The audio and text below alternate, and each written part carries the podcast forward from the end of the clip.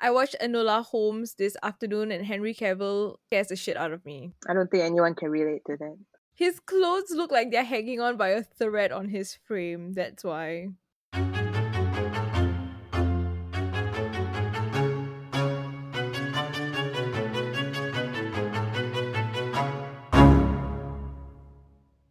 Hello and welcome to Hidden Among Us.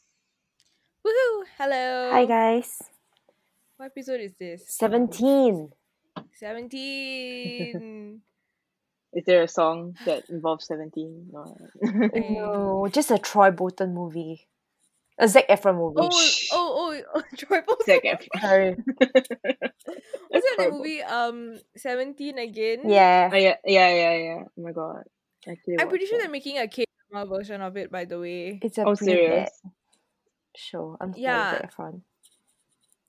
You were just hot. co- really, I feel Mm. um, okay. Not here to judge your taste. Okay, okay, yes. Zac Zac Efron is on some like travel show, by the way. Like, there's this documentary thing with him on it, and like my mom wa- looked at it and she was like, "Hey, this guy doesn't sing anymore." ah." and I was like, "I don't know." he didn't even sing in High School Musical. Yeah, it Yeah. wasn't even real voice. Yeah. It's all a lie. was a bit shocked. And like the he- last, He- he regrets being on High School Musical. Why? why Kick started his career though? Yeah, I don't know. He, I, I'm pretty sure he said he regretted it.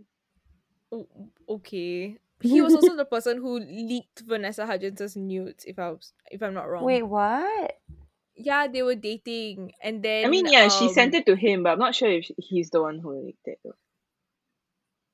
I know, th- but this is like my memory from like many many years ago when it happened. Like I think one of the those trashy Yeah, yeah, yeah. tabloid sites or whatever, like uh, one of them said that um he was the one who leaked it.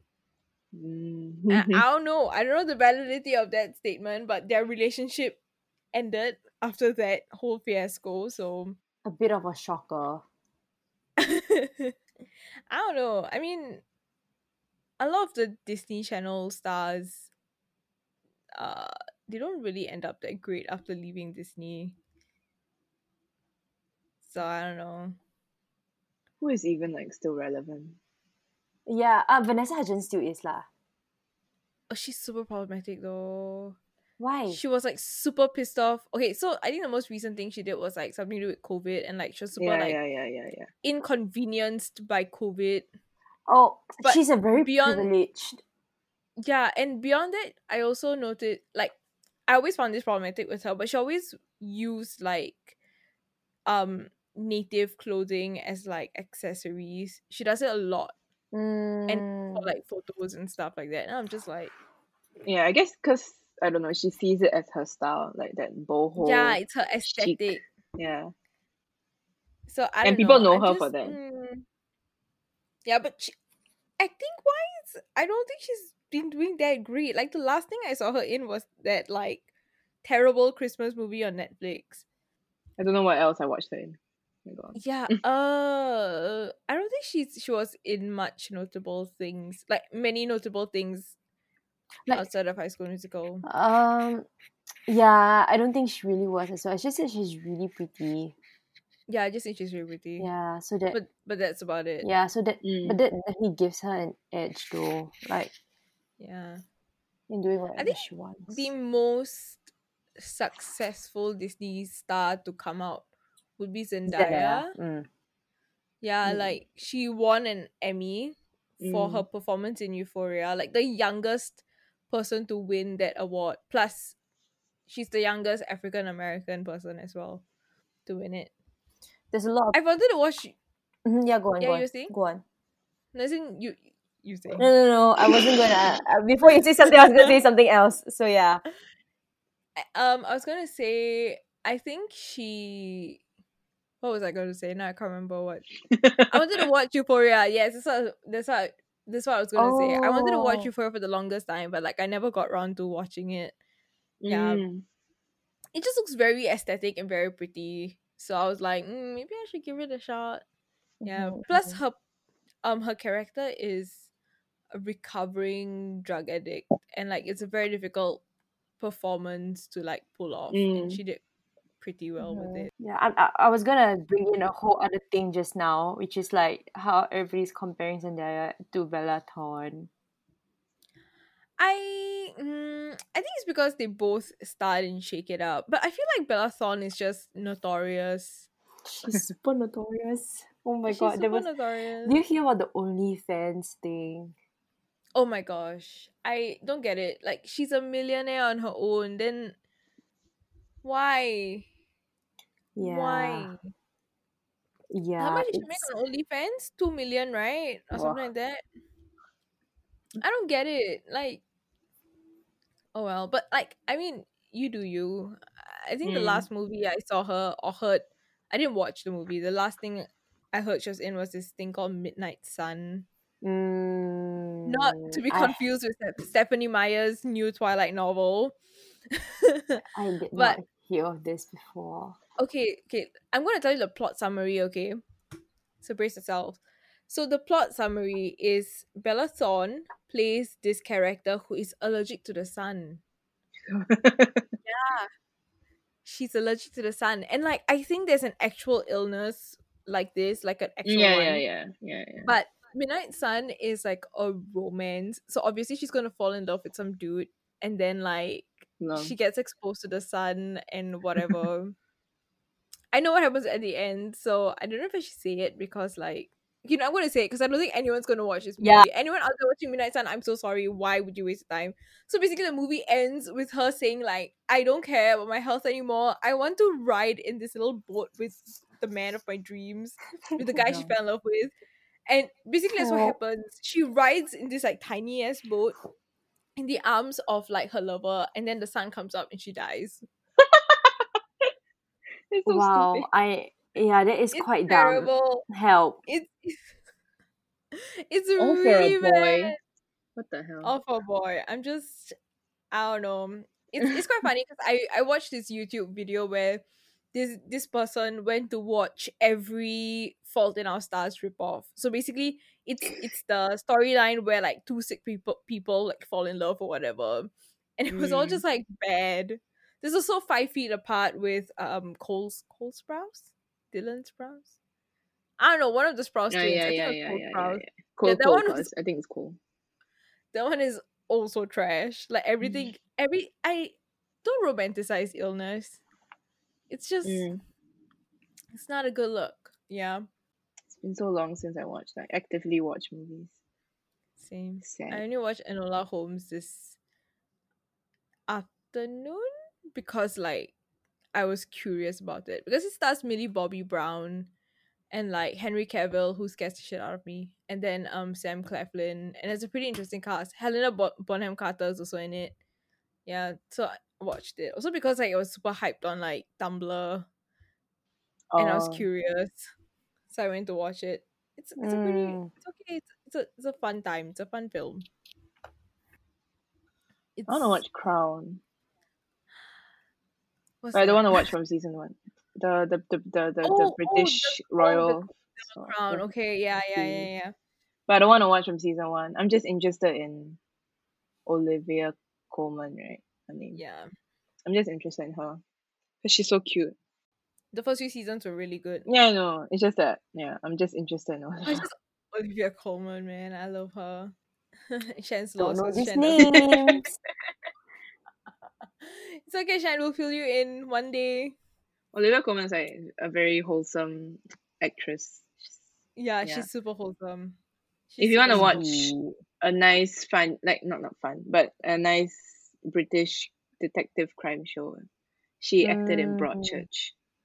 Broadchurch is so good, but just watch season one. just watch season one. You can get a bit adventurous in season two, but don't bother with season three. Season one is so good. It is everything you will look for in a crime show. But to everyone, everyone out there that's like listening to us and might want to watch Broadchurch, it's a bit slow. Like it's a slow burn, but it's totally worth it in the end. Mm. Also, it stars David Tennant, and he is Chef's Kiss. So good. Yeah, the Mm. chemistry together is really good. Yeah, and it's not like romantic between the both of them. It's like no, very, very nicely platonic, and it's like they work well together as like business partners. Like these two detectives working on this case together. It's just it's just very brilliantly done, and the story is also like so good. It's so good. I think I rewatched it a while back. It's really really good. Speaking of crime, maybe we should segue to our crime story. Mm-hmm. yes. Oh my god, Tr- Chris's transitions are always so awkward. Yeah, I I don't know how to transition things. I suck Speaking of crime story, Yeah, oh my god. Chris is Time so bad transitioning. I am I am Oh a my very God. badly written essay. Speaking of That's why. girls, uh Shen, you wanna talk? yes, Jen, talk. Speaking, Speaking of of talking, brave, Shan, okay, yeah. Um well okay. I'll I'll start Okay. my crime story today. wait, Um, wait, before before you start, I just want to preface this because we don't know our what stories we are going to like share today, right? But mhm. Shan and I are both sharing unsolved stories, and I'm low Yeah. key scared that we like unintentionally might have picked the same thing. No, I don't think we will. Okay, okay, we we will see, we will see, we will see. Mine mine It's just doesn't like mine doesn't us- try horror at all. I mean, okay, But Maybe Chris get isn't mind- really horror. Okay, but that's true. Yeah. Chris isn't really horror. Yeah, Okay, but I like mine to won't pick my even stories her that are more like the uncanny valley. Oh, Okay, okay, fair Shan, enough. Tell, tell Okay. us stories. Okay. Okay, so I love Singapore a bit too much. So obviously I had to do another Singapore Okay, thank God crime. it's a Singaporean story. Oh, okay. Why? It's because it's your Singaporean. Oh no, no, mine's not Singaporean. I was like, okay, okay, that's good. okay. Yeah, That's okay, because. I picked this story because I was actually looking for unsolved stories. Because I find unsolved stories so fun to talk about. And um and this one is not number one, not really talked about. Um and number two, it's unsolved. And a lot of things in Singapore are solved. Like Mm-hmm. because we pride ourselves on such a like strong like civil system.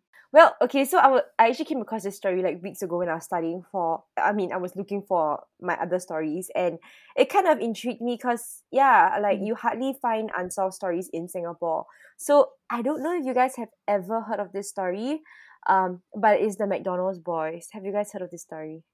McDonald's boys. No, Um, I'm- I see boys at Mm. McDonald's.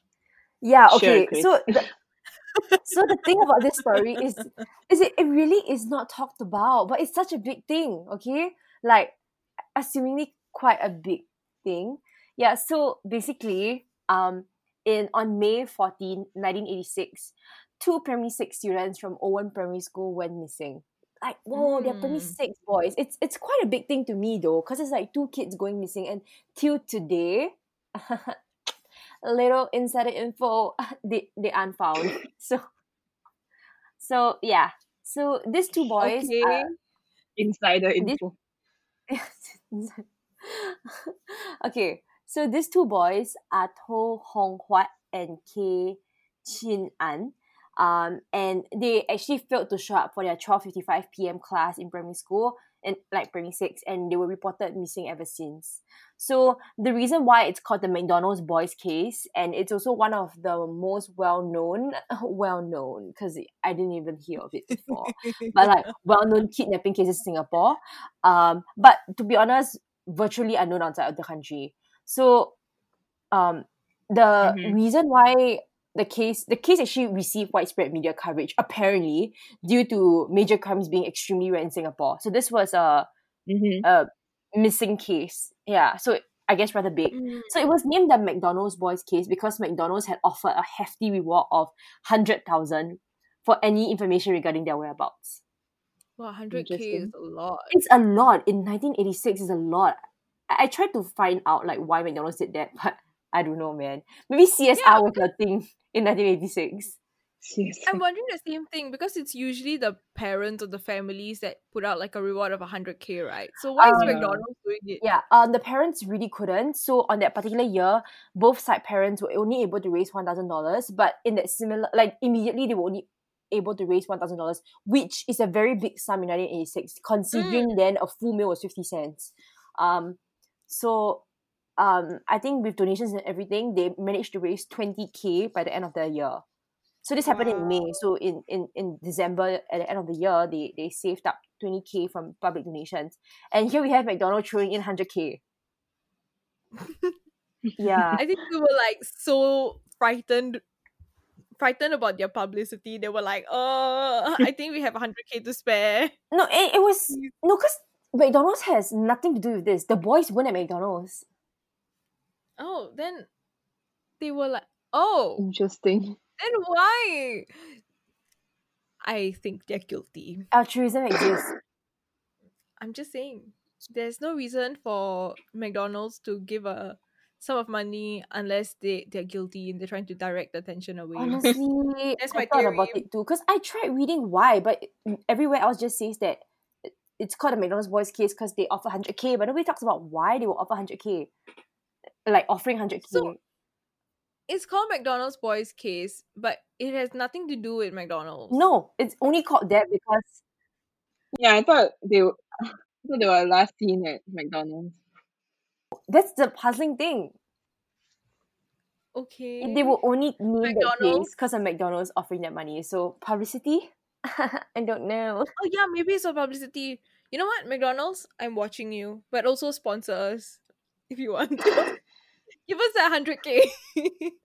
A 100K to Lifelong, spend- lifelong happy meal. Yeah. Give me lifelong chicken nuggets. Not the spicy ones, just the regular chicken nuggets. Ah, I want the normal one with curry sauce. Yes. I actually converted. Like I no longer like curry sauce. I like the sweet and sour sauce. Oh my. Okay, Chris, exit this now. Bye, Chris. Really, really, it's really good. Okay. You're one of those people. Are you one of those people that will willingly eat pizza with barbecue sauce? Uh, no, I don't Okay, like sauce. okay, okay. But I really eat reached there yet. pineapples on pizza. Okay, I love pineapples on pizza too. It's okay. But if you order barbecue pizza, we are not friends. okay, okay. We're backtracking too much. Let's get back on the timeline. Okay, so I'll just share you guys the timeline. So on the morning of 14 May 1986, Hong Huat actually requested to go to school on his own that day as he was meeting a friend, presumably Chin An, as they were close friends. So so so Hmm. the two boys. Um so Hong Huat's mom actually noted that this was really unlike her son and it was a very unusual thing because uh, Hong Huat was actually a very timid boy and actually preferred to be with his mother in public. And this was 12 year old boys, ah, 12 year old. So Mhm. Mm-hmm. I, I give it the reason of like doubt, like him not really wanting to take the initiative to want to go to school himself. So that must be a big thing for his mom because it's one of those few days. Yeah. Okay, yeah. So- also considering 1988. Yeah. And it was around 12.30 p.m. that day, Chin An uh, left school to visit some shops, which is actually super common. My dad has told me so many stories of him leaving school to see so- shops. Yeah.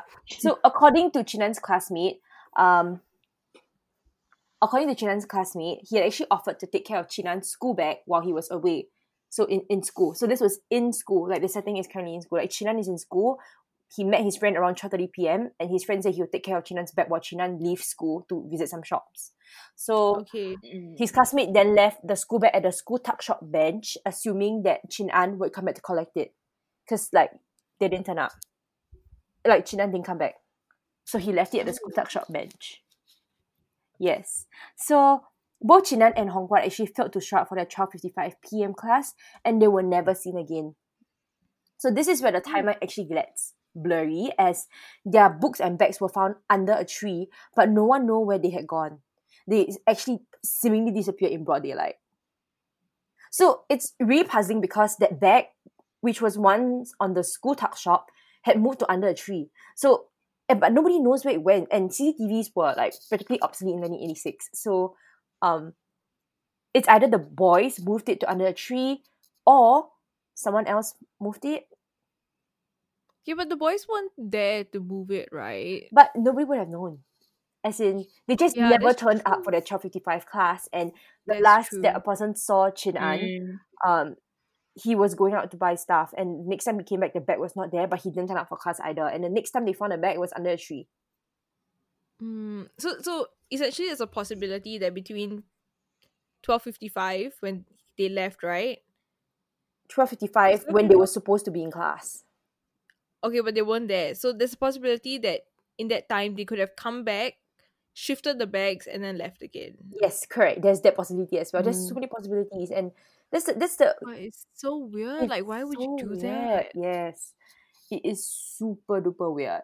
Yeah. So my biggest theory is that because Chinan's friend was actually waiting for Chinan to come back because he the last time he saw Chinan, like Chinan's friend saw him was around twelve thirty p.m.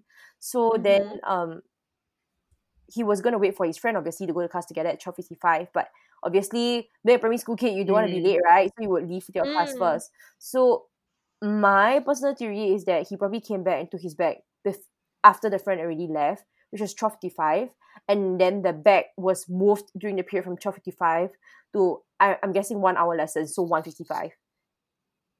Yeah Still weird. It's still weird. it's still super Yeah. weird. Yeah. So so after that, the police were actually contacted that evening and they actually searched the estate surrounding the boys' school for days following this the disappearance. And there were reportedly thousands of missing posters distributed island-wide asking for anyone who had information on the whereabouts of the boys. But there was really no one who had seen them. Yeah. So on it's so weird because like literally they just disappeared into thin air and and till today like nobody can track where they went and Yeah. yeah, so so this happened on 14 may ah. And on 27 august 1986 there was actually a reported sighting of the two missing boys on pulau ubin um an island which is like north uh northeast of mainland singapore easily accessible by boat so close to 100 officers were actually dispatched to pulau ubin splitting into 24 sections and smaller team to scour the offshore island however they turned out to nothing Yeah, but why would they be on Pulau? Why would they be at Pulau Ubin? I mean, considering there were two primary six missing boys, um, somebody must have taken them there. There's no reason for them as in to we wouldn't get on a boat. we wouldn't know if it's even true because it was a reported sighting, and when they went there, they couldn't find the Ah, boys. true. I mean, yeah, there's there's that also, but like in in general, like for example, if they really were sighted there, like for example, let's give the benefit of the doubt, they were there, right? It doesn't make sense for them to actually be at that location anyway, Mm. because like why, especially considering this, you're twelve years old, like why would you randomly take a boat all the way to Pulau Ubin? Yeah, and you would. I don't know about now, but in the past, I think you had to bring. and I don't know about Has, but I know now you might need to bring your passport. I'm not too sure. Um, but No? even if so, no. But even if so, they were twelve year old boys, so I'm very sure nobody would ferry them over. Yeah, precisely, and it. They're probably in their school uniform. But then again, 1986. So No, but there's a, I'm pretty sure it's like the same rule where like if you see students in like like supposed school hours and they're at like the arcade Mm. or something, right? mm, People will complain. It's it's just a thing. yeah, that's true. But then it's Yeah. like it's been a few months since they were missing though. I don't think they'll be still in the school uniform. Yeah, Mm. that's Poof, that's very true. It's it's a long month Can- there can from May to that I- August. Can you tell that I'm shit at detective work? Yeah. yeah. I am absolutely terrible. Yeah.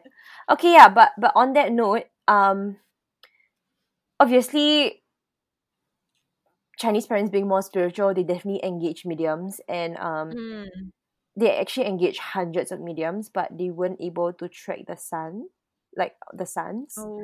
Yeah, like obviously they would have gone that out that that route to try to figure out, but nobody was powerful enough to figure out where they went.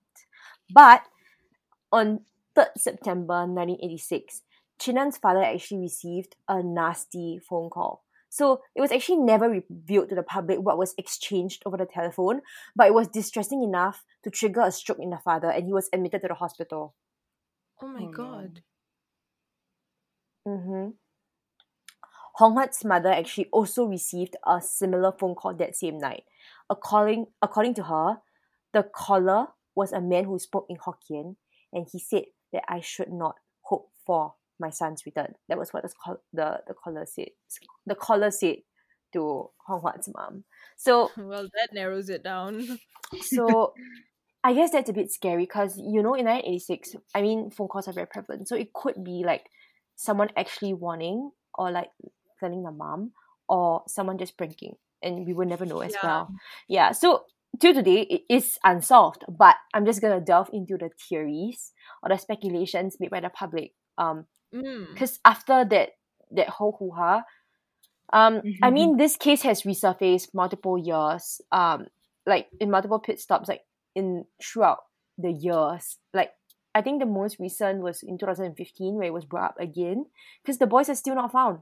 Yeah, so so I'm just gonna go Hmm. straight into the theories. So the first theory, um, is actually, I mean, the most basic is that the boys ran away from home. However, they actually had a super normal home life, and both families claimed that it was actually unlikely for the boys to run away. And according to their teachers, the boys were generally well behaved and it did not miss classes. So that running away option, I guess, was Mm. straight away taken out. But obviously, it would be the first option, right? Like two boys just Yeah. in thin air. Yeah. Especially at that age as well, because 12 is when they start to get a bit more adventurous and rebellious. Yes. Um, the second theory is actually the most disturbing. Um, it's also the most widely um, accepted. So some people actually have claimed to seen the boys begging on the streets of Bangkok, Thailand, um, with their limbs chopped off. What? To smuggle traffic. Yeah, so this I guess this would be in line with the operation of illegal human trafficking syndicates at that particular time, and, and that means that the boys could have been kidnapped and forced to beg. Um, but however, this claim was just never verified. The Singapore police also took their search to Malaysia, Indonesia, and Thailand, but to no avail. But there were people who did, and multiple people who did report seeing these boys. Um, Oh, yeah, it is quite scary. But it really, to me, also is the most possible cause. Um, and the third one is the most um, media-based kind of theory, which is um, that Hong Huat's um, estranged father actually had adopted the boys due to his failed marriage with Hong Huat's mother and brought them to JB in Malaysia. So JB He's actually estranged. isn't it estranged? Estranged. Estranged. I've been saying it as estranged my entire life. It's strange. I've been saying it wrongly. Estranged. Yeah. oh Um, my gosh, Shan, you're adorable. okay, I'm just gonna say it again. Okay. Okay. So the last theory is actually one of the most media sensationalized um movie. I, I mean, it's one of the most media sensation.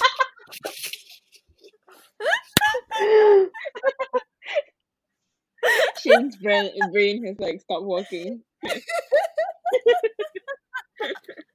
Error for, for not found. okay, so the last theory was actually the most media sensationalized theory, and it's that Mhm. actually Hong Huat's estranged father had actually abducted the boys due to his failed marriage with Hong Huat's mother and brought them to JB in Malaysia. So JB just sits ac- like for our Mm. listeners, JB just sits across the border of Singapore and it's very easily accessible by car.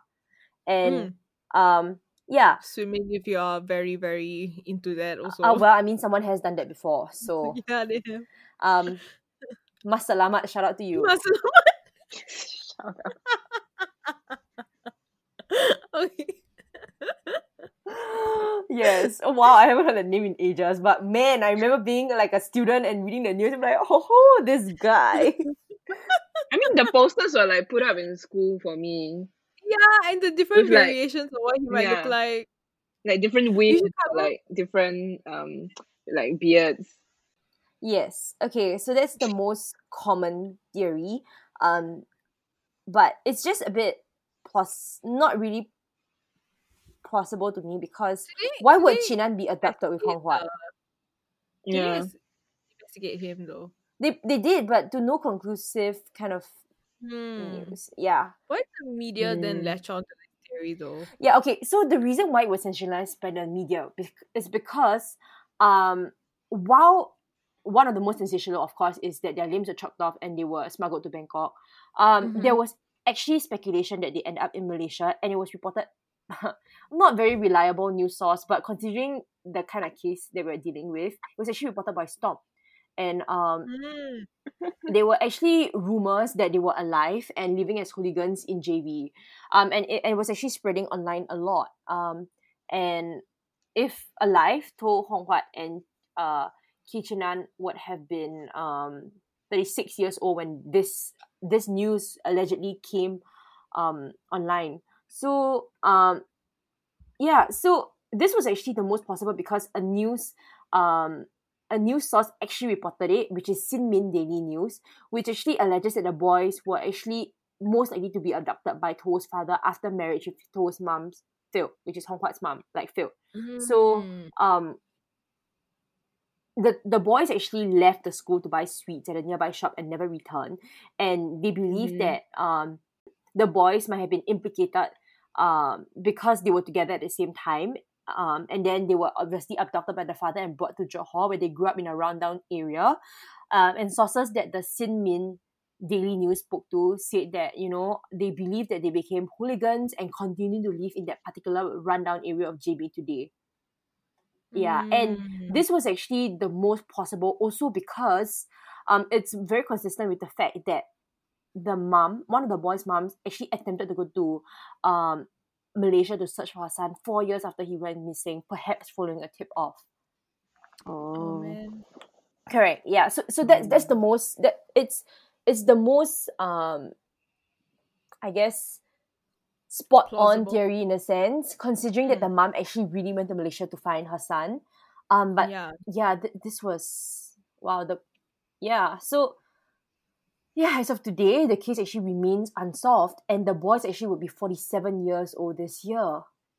Mm. Oh wow, that's still relatively young. Yeah, so just thoughts. What what do you think happened to the boys? I feel like the smuggling theory is like very plausible, but at the same time, like the estranged father also. That one sounds very, very Mm. likely. Like in the sense where I'm imagining it as he could have like planned to take his son, but then like the friend was there as well. So he was like, shit, shit, shit, take them both. Mm. Yeah. But then again, like, there's also a whole possibility that they never left the country, you know. They just living quietly somewhere here. Mm. Or yeah, I mean, they could be not alive also. Yeah. Um, Yeah. I think the reason why the one of them living in Singapore was immediately emi- eliminated because Singapore is so small, and the police were actively searching for a full year. And honestly, we're living in Singapore. It's not very difficult. And back then, like people watch the news every day, so and it was broadcasted almost every day. So the face naturally would have been familiarized in a lot of residents. I still feel like they could have still lived in a hidden way in Singapore. It's quite difficult though, because your documents and everything is like hard to change. Yeah, but that's the thing. Like, they could be. How do I say? They could have been like hidden away where like they were literally maybe locked in a house or like an abandoned building. There, there are many. How do I explain this? But they're like nooks and crannies that could have been missed, no matter how thoroughly thoroughly you Yeah. I, do. And like yeah. Also like possibly like maybe the father wasn't like working alone. Let's just say. Yeah. I, I You mean know? that's a possible thing, yeah. It's just Yeah.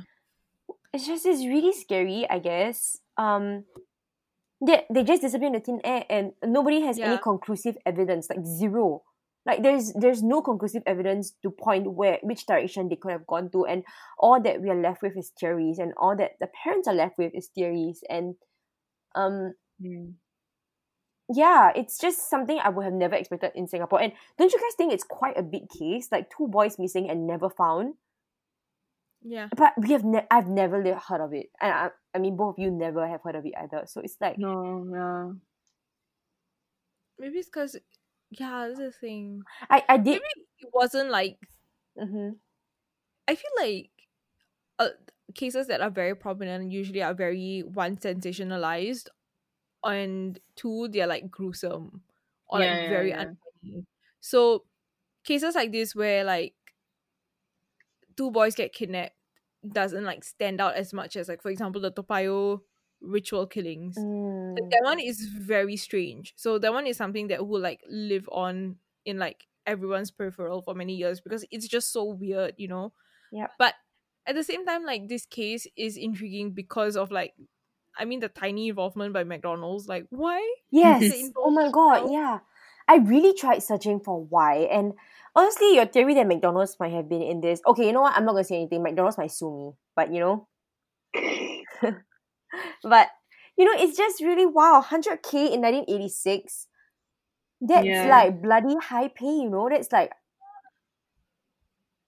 and it wasn't to find the boys, it was information regarding the boys, like crucial information. So I I really don't understand like this whole case. And to me, I mean, I guess I understand why my parents always scare me with the whole idea of you misbehave or you walk away with a stranger, somebody will kidnap you and you will end up in Thailand. Um, but yeah, and I, I didn't think it was so real. Like, can you just imagine 1986 and two boys gone missing? It could have been you or me or whatever.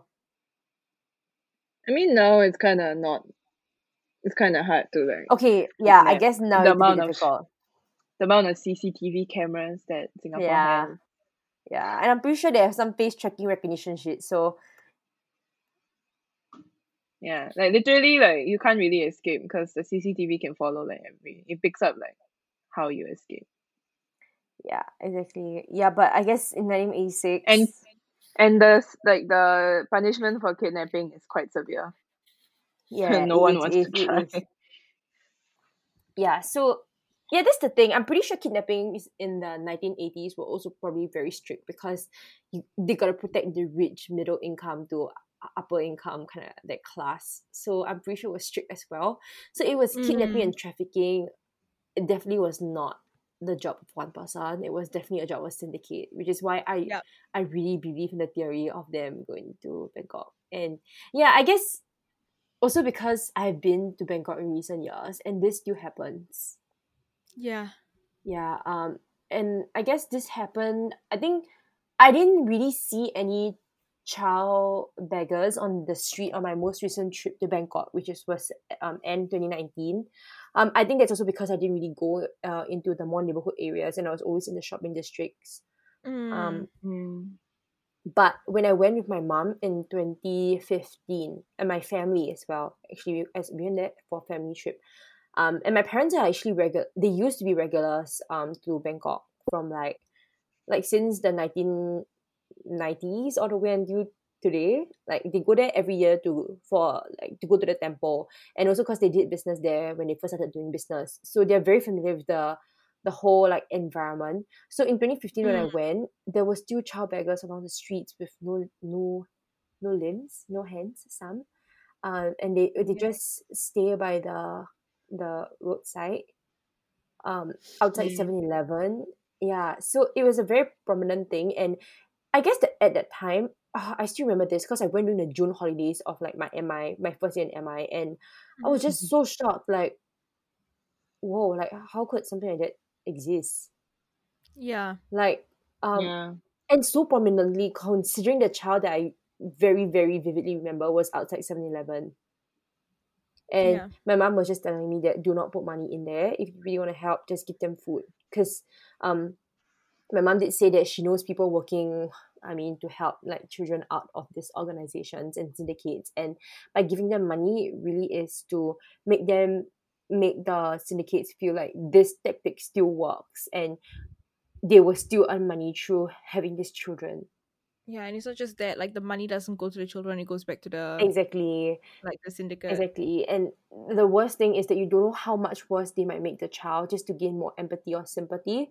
Yeah. yeah so yeah my mom instead just said like to buy them like like child stuff because like this child was like younger than like she was in primary school i guess around that age like seven or eight yeah and so my mom just bought the the the girl a lollipop and then like, we just left like no harm yeah Mm. but the very scary thing my mom was saying is that um the child looks like she's alone but somewhere in this very close proximity someone's actually watching her Yes.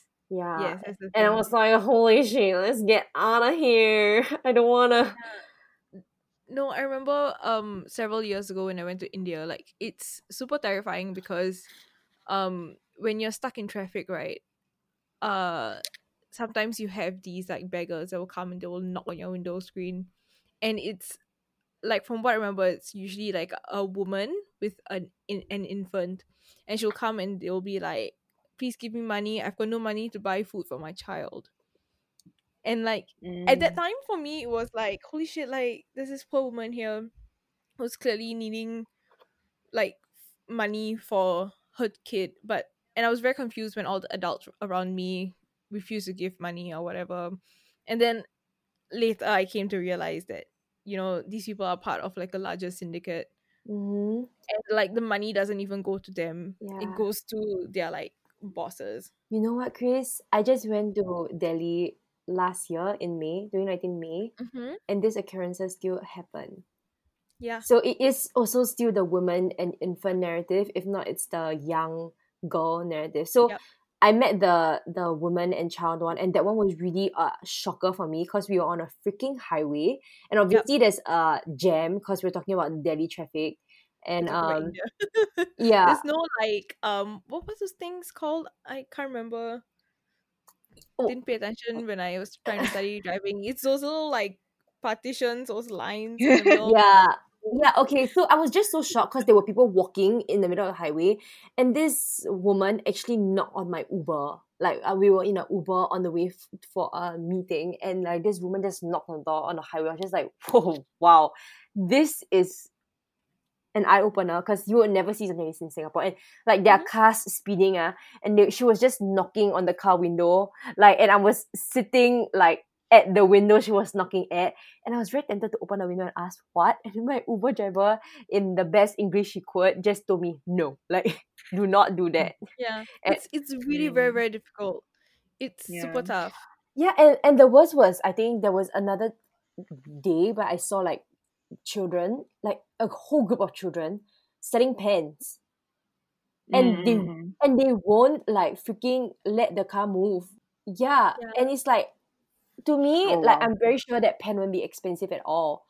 But it's just, I just know the money won't go back to them. No, yeah but won't. that's the thing like i constantly think like how much of this is actually a syndicate and how much of this is like actual people like truly begging because they don't have money and it's just it's so difficult to differentiate and like the conflict is like for me the conflict was amplified because i remember when i was in india the first things i saw when we drove out of chennai um airport was like slums. Like there were people setting up tents and stuff living at the side of the road. And i was like oh my god like this was a huge culture shock to me because like we live very comfortably here in singapore Yes. so when I went to India and I saw these things, I was like, and it was really like young Christiane was very confused because all the adults around me like didn't want to help them, and I was very confused. I was like, huh, how can you not help these people? They they Mm. seem quite desperate, like for Yeah. for money, you know, but I don't know. Sometimes don't just syndicates. Like if you give them money, they'll give back. The money will go to the parents, and then the parents are using like substance, so it's gonna fund the parents Mm. like alcohol and drugs. Like when I went to Cambodia, like the guide told us like if you give money to the children, the money goes back to their parents, and it doesn't Yes. fund anything for the child. Yeah. I remember Mm. in Cambodia, I think it was Cambodia. There's like a water city thing. So like Mhm. there's like schools on the water and stuff. And then like we could go Mm. visit. And then it's a thing where like visitors would like buy like notebooks, like stacks of notebooks for the kids there. But I'm pretty sure like even if you buy and give the notebooks, it will just go back to the seller again, not to the kids, you know. Yeah. Mm. It's it's just it's a very heartbreaking thing, lah. A Yeah, when I was in Nepal, I was like followed by so many kids who was just like asking for money. Yeah, yeah, that's the thing. It's crazy. It's hard to ignore because they're my age at the time, and I was really young when I was in Nepal. Mm. And like the, the thing is, a lot of these children, women, they especially target foreigners who don't know better. Mm. Yeah, you can't really get away. They really can't get away with like locals there, but it's really foreigners that they go after, and that's what like I guess their syndicate bosses make them do. Like um, I don't know if you all have watched movie Slumdog Millionaire. I didn't watch, but yeah, I kind of know that. Yeah, so that one delves quite a bit into this like syndicates that take children and like force them to beg. And I remember there's this one like there's this one scene that is like permanently embedded into my brain, but basically they they intentionally they intentionally blind a boy, a very young boy. They blind him and then they put Mm. him in like one of the subways and he has to sing in order to earn money. And what he does is like um I remember I think remember the one of the main characters like gives him money and then like he feels it he feels it to see if it's like actual like real money. It's just it's it's terrible. It's, a terrible Mm. reality. I am Yeah. shocked. Yeah, but um you should watch Slumdog Millionaire. Mm. I mean, a lot of people have like problems with the film, but I think it's just it's pretty eye opening, especially Mm. about like these like what what do what do you call them begging syndicates? I don't know. Yeah, um, it's it's quite horrific. Mm.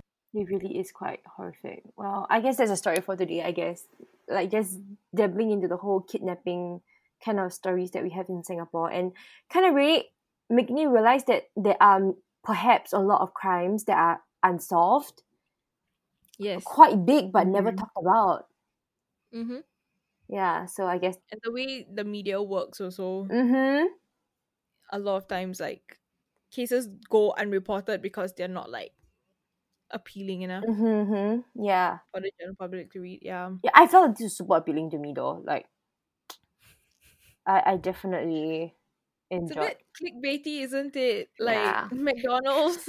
Yeah, it's a bit clickbaity. I'm not gonna lie, but Mhm. um, well, it, it is what it's known for. People don't call them like the two missing boys; they call it the McDonald's missing case. Yeah. So Thank, thanks for the story, Chad. you're welcome. That's very nice. Thank you.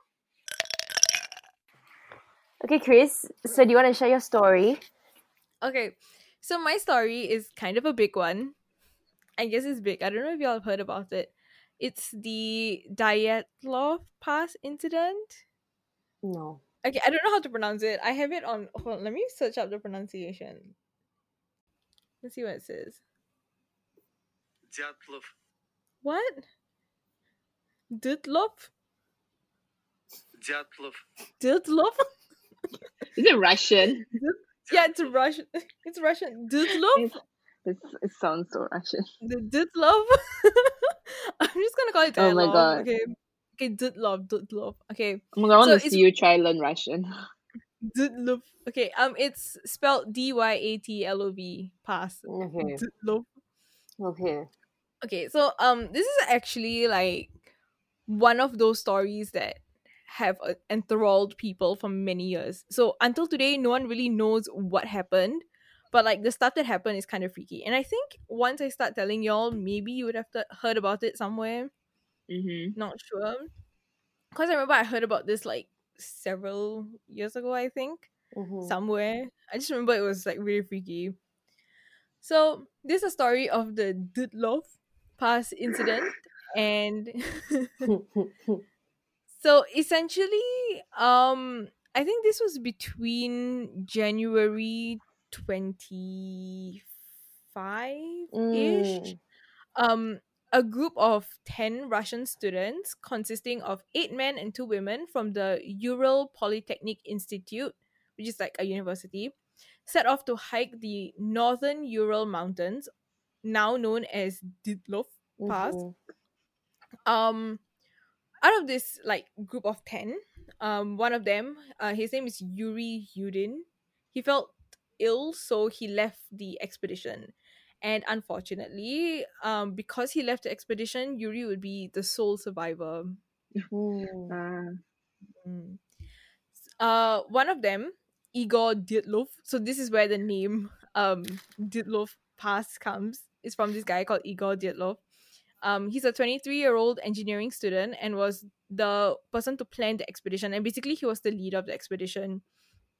So what Igor did was he gathered together the remaining nine people for the trip, and all these members, um, they they were members of the university and the thing is like all of them were experienced hikers so all of them had about grade 2 hiker certification And if they completed this um expedition to this mountain, they would have gotten their grade three certification. So none of them, all 10 of them, were not new to this at all. Another thing to note was the fact that this route that they had planned was actually like approved by the City Route Commission. And I think it was like, I think it's like the CCA sort of thing. Okay. Um, that also like approved the route.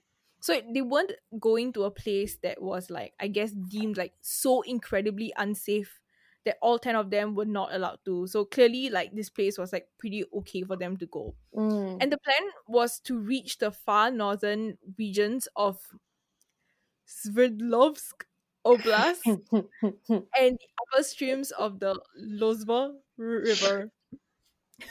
All these are Russian names. I don't know butchering Russian. it so bad. Okay, that's why I'm trying with like the low, low voice. Maybe that helps. Uh, Uh, sure. Before the expedition, Igor actually said that he would send a telegram back to the sports club, so basically the CCA people, Mm. and he, he and basically this telegram was supposed to be sent by February 12th. Mm. Unfortunately, this telegram never made it. So on Oh. February 1st, the group were met with worsening weather conditions, which caused um decreasing visibility and because of um the fact that they couldn't see where they were going, they actually lost their way Okay. and Mm. they ended up going west instead. Eventually, they were like, oh shit, we're going the wrong way, and then decided to set up camp on the slope of the mountain. There's a forested area about 1.5 kilometers downhill where they could have found some respite from the terrible weather, but they chose not to go there because they didn't want to lose their progress. So essentially, um, the place they were camping at, right, 1.5 kilometers down was like a forest. So if they had gone and camped there, they would have been like shielded from some of like the weather. But they decided not to go down because if after the the the, the weather passes, they would have to go back up again, and they didn't want to lose this Yeah. progress, so they decided to just like stay in this like open place. And then now we go back to the telegram. So the telegram was supposed to be sent by 12 February, remember? Mm-hmm. It never reached the club. And at that time, the club didn't think much of this because um they were on this expedition and like it was very it was fairly common to have delays in all these like in communication Mm-hmm. Mm. and the group was on a mountain so like sending telegrams could have been like an issue but by february 20th the family members of the 10 hikers were like i mean the remaining nine hikers were like okay something is going on because it's been like almost i guess almost a month ish already from when they first set off and like no communication has been established since then Mm-hmm. so five days later, so February twenty fifth, um, rescuers were sent. So the rescuers were made up of volunteers, volunteer students, and teachers, and um, they would come across a very, very puzzling slight, slight, puzzling sight on this mountain. So the their tent was found abandoned and torn from the inside out. All of the members' stuff was still there, and get this, so were their shoes.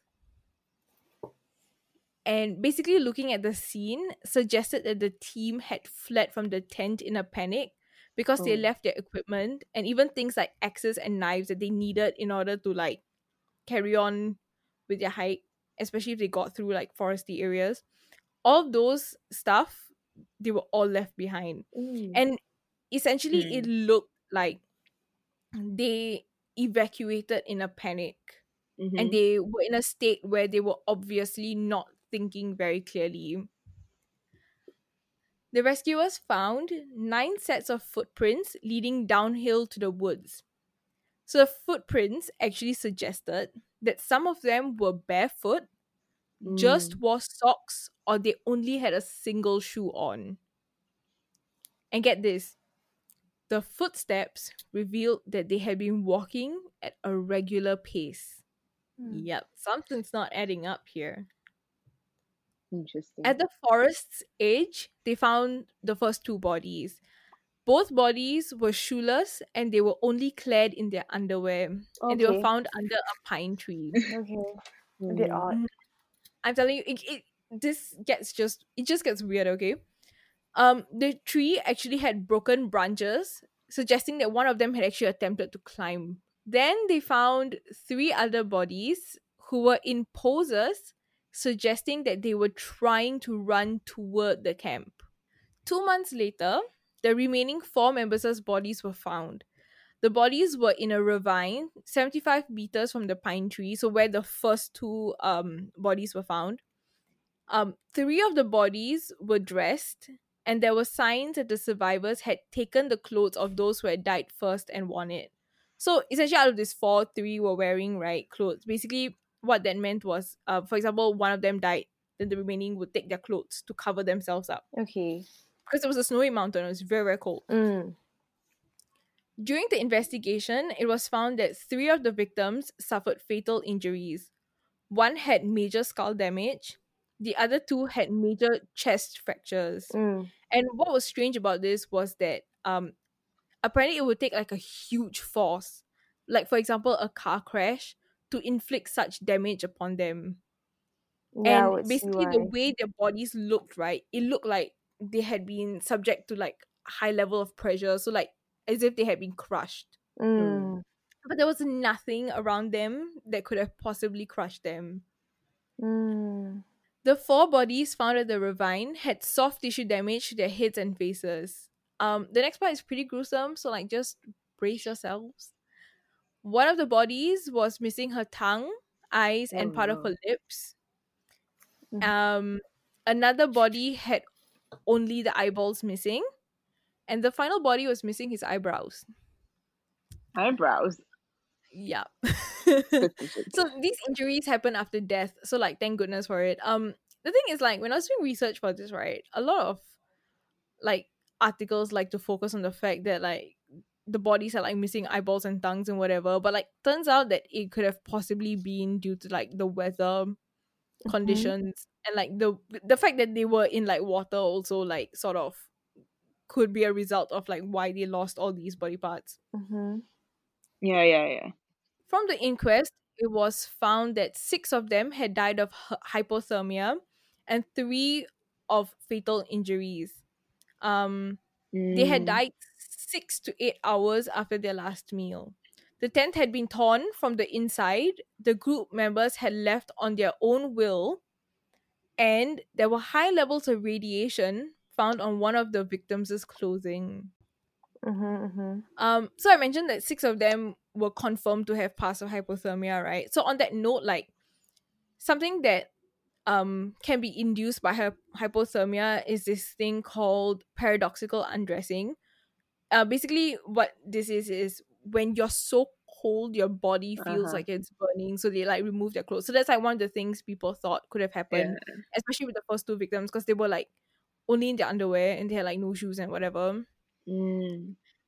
but the thing the thing with this right is the fact that um some of them had additional clothes. So remember the the the four yeah the four that was found like slightly further down. The, the, the second set of victims to be found um they they looked as if after one died they took the clothes to keep themselves warm with. So the only way that could have been done is if you were in like a stable frame of mind so if you were in a Mhm. state that would induce that would be like you doing paradoxical undressing right? There wouldn't be a way that there's no way that you would have been rational enough to like take somebody else's clothes and wear it. Just to keep yourself warm. Yeah. so that theory like sort of doesn't make sense. So um the investigation finally concluded that a compelling force had caused the incident Mm-hmm. A I'm going to run through some theories as to what happened. So, theory one. Okay, I know y'all are thinking like, where's the paranormal aspect of this? It comes later. it comes Okay. later. Okay. So, theory one, there was an avalanche. So, the theory is that there was an avalanche, and so they ran away, and this would explain why they were so poorly clothed and eventually froze to death. Mhm. But the site had no evidence of an avalanche occurring in the first place. And if an avalanche happened, there would have been like a route seen past the tent. So basically the snow would have like created a route. Just none. Um then of course there was the footsteps and the footsteps clearly showed that they weren't running away. Mm. It was like them walking at a steady pace. Mm-hmm. So theory two is infrasound. So okay, all this is very sciencey. So um bear with me. So this theory states that the mountain could have produced a Karman vortex street, Wow, which could is true. produce infrastra- infrasound. And infrasound Ah. basically can induce panic attacks in humans. And this theory is by this person called Donnie Eichar, who like wrote a whole book about this Mhm. and stated that they had fled the tent and by the time they got to the woods they would have been out of the infra sound zone. So once out of the zone they would have been back to their senses Mhm. and they would have realized like oh shit we are so far from camp.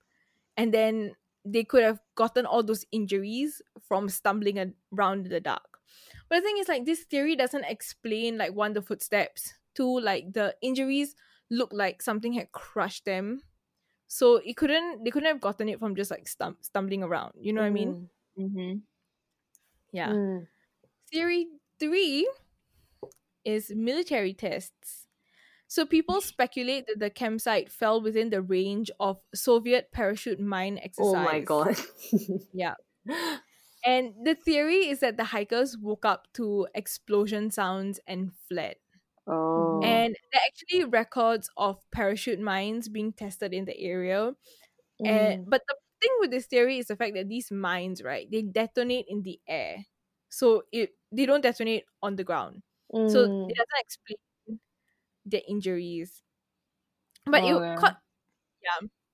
And some believe that it's basically the military covering up for this whole thing because um Possible. apparently there was yeah because there were like apparently markings on their bodies after death and burns to their hair and skin and apparently so if you look up pictures of the tent right apparently the tent was erected wrongly and um this was coming from like i think yuri saw it like he went back he went he went to help the um rescuers but basically Mm. the way the tent looked obviously didn't look like something like an experienced hiker would have Yeah. erected a tent looking. So basically, his theory believes that the military had tried to stage the scene. Mm. And also, there's a theory of like radio radiological weapons being used. So you know, obviously, one of the bodies, um, the clothes had radiation on it, and some of the Oh. bodies were described as orange with gray hair. But the thing is, this could also be caused by mummification because they were in snow. yeah. yeah. now we get to the paranormal aspect of this. All right, you ready? Theory four: a yeti. Oh my god. That's not even paranormal. God damn it. Oh, A yeti it's paranormal. it's just abnormal. Thought it was gonna be aliens again. oh, that's Freaking theory yeti. five. Oh my Oh, god. Okay, so theory four: Chris's stories are really not in the horror realm. Oh my god. paranormal. We're a paranormal podcast as well. Time to Okay, make. I'm so- gonna make my story like super scary. Thanks, Chris. Yeah, same. I'm also gonna make my next week freaking scary until Chris cannot sleep, yeah. Okay, okay. Anyway, I'm gonna find out about People- rabbits, like possessed rabbits or something. please don't. Today's oh, she'll, she'll start happy- crying. Happy International Rabbit Day. Today is Rabbit Day. Yes. Anyway, so No, wait. believe that Before this goes on, I'm just going to put a reminder in our group chat. Possessed rabbit. Stop. Sorry. Okay. Okay, you done? yes, bully. Yes, bully. Can I get on with the Yeti theory? The the Yeti the Yeti theory. Oh Okay, that my Oh god. my god. Okay, so people believe that a Yeti attacked the group. So bear with me. This is a very small theory, okay? So I came across this like small. little documentary thing on Discovery Channel's YouTube channel called Hunting the Killer Russian Yeti. Oh. and it is seven minutes of absolute bullshit. Okay, I'm telling you, um, everything is probably staged here, but I'm just gonna run you through what this said because it's pretty interesting. So apparently, there's a Russian Yeti Institute that has a report of over five thousand Yeti sightings. In 1925, a Russian military expedition claimed to have been attacked by a Yeti. In 1945, another group of soldiers encountered like another Yeti. And then in 1953, a group of hunters chased by a Yeti. Um, apparently, the pattern in this is the fact that um Yetis only attack when they feel provoked. So um people so so this theory believes that these um these 10 i mean these nine hikers somehow fell within yeti zone so a yeti attacked and killed them Mm. yeah but there's no evidence of a yeti being there there's also like no yeti footprints in the snow it's just nine footprints and i don't think like a yeti is like smart enough Yeah, I get what you mean. like maybe stage the scene afterwards or whatever Yeah. or like cover up its, its footsteps i can't believe i just gave a yeti male pronouns okay so theory five theory five is aliens Oh god. So um apparently there, are, Again. there were like reports of like orange orbs. yeah, I think it was Akon and his uh, human lover coming back. Anyway, so so there's like um there were reports of like orange orbs being seen in the sky during like February March of like 1959. Um but also this could have been like the parachute missiles. And also with the alien theory, it could sort of explain the radioactivity on like one of the clothes. Mm. And um okay, also one of the hikers, he like managed to grab his camera while running and like he took a photo and like the thing is like this photo is like super blurry and stuff. But people believe that in the photo like there's this like orb thingy and um people speculate that he basically captured like an image of a UFO even though it's super super blurry Mm. Yeah, and maybe I should never mind. Later I will show you all the picture. Um yeah, so that's the alien theory. Okay. Theory six is black magic. Okay. Okay, but okay, so this black magic thing is um it's not as unbelievable as the Yeti or the aliens. So allegedly the people of the Mansi tribe, so the Mansi people were like native to the mountain, I guess.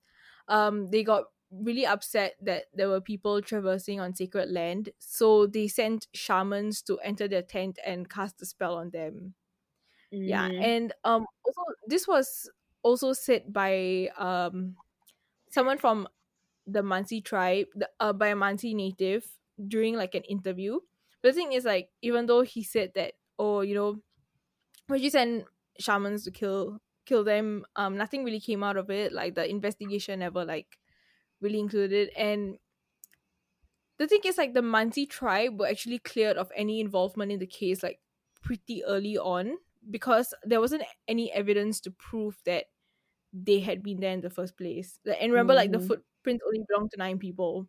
Mm. So yeah, and there were also like no defensive wounds or anything on them to suggest like a fight took place. So in in the instance that they might have encountered the Mansi people and like a fight broke out, Mm. there wasn't anything to indicate that happened either.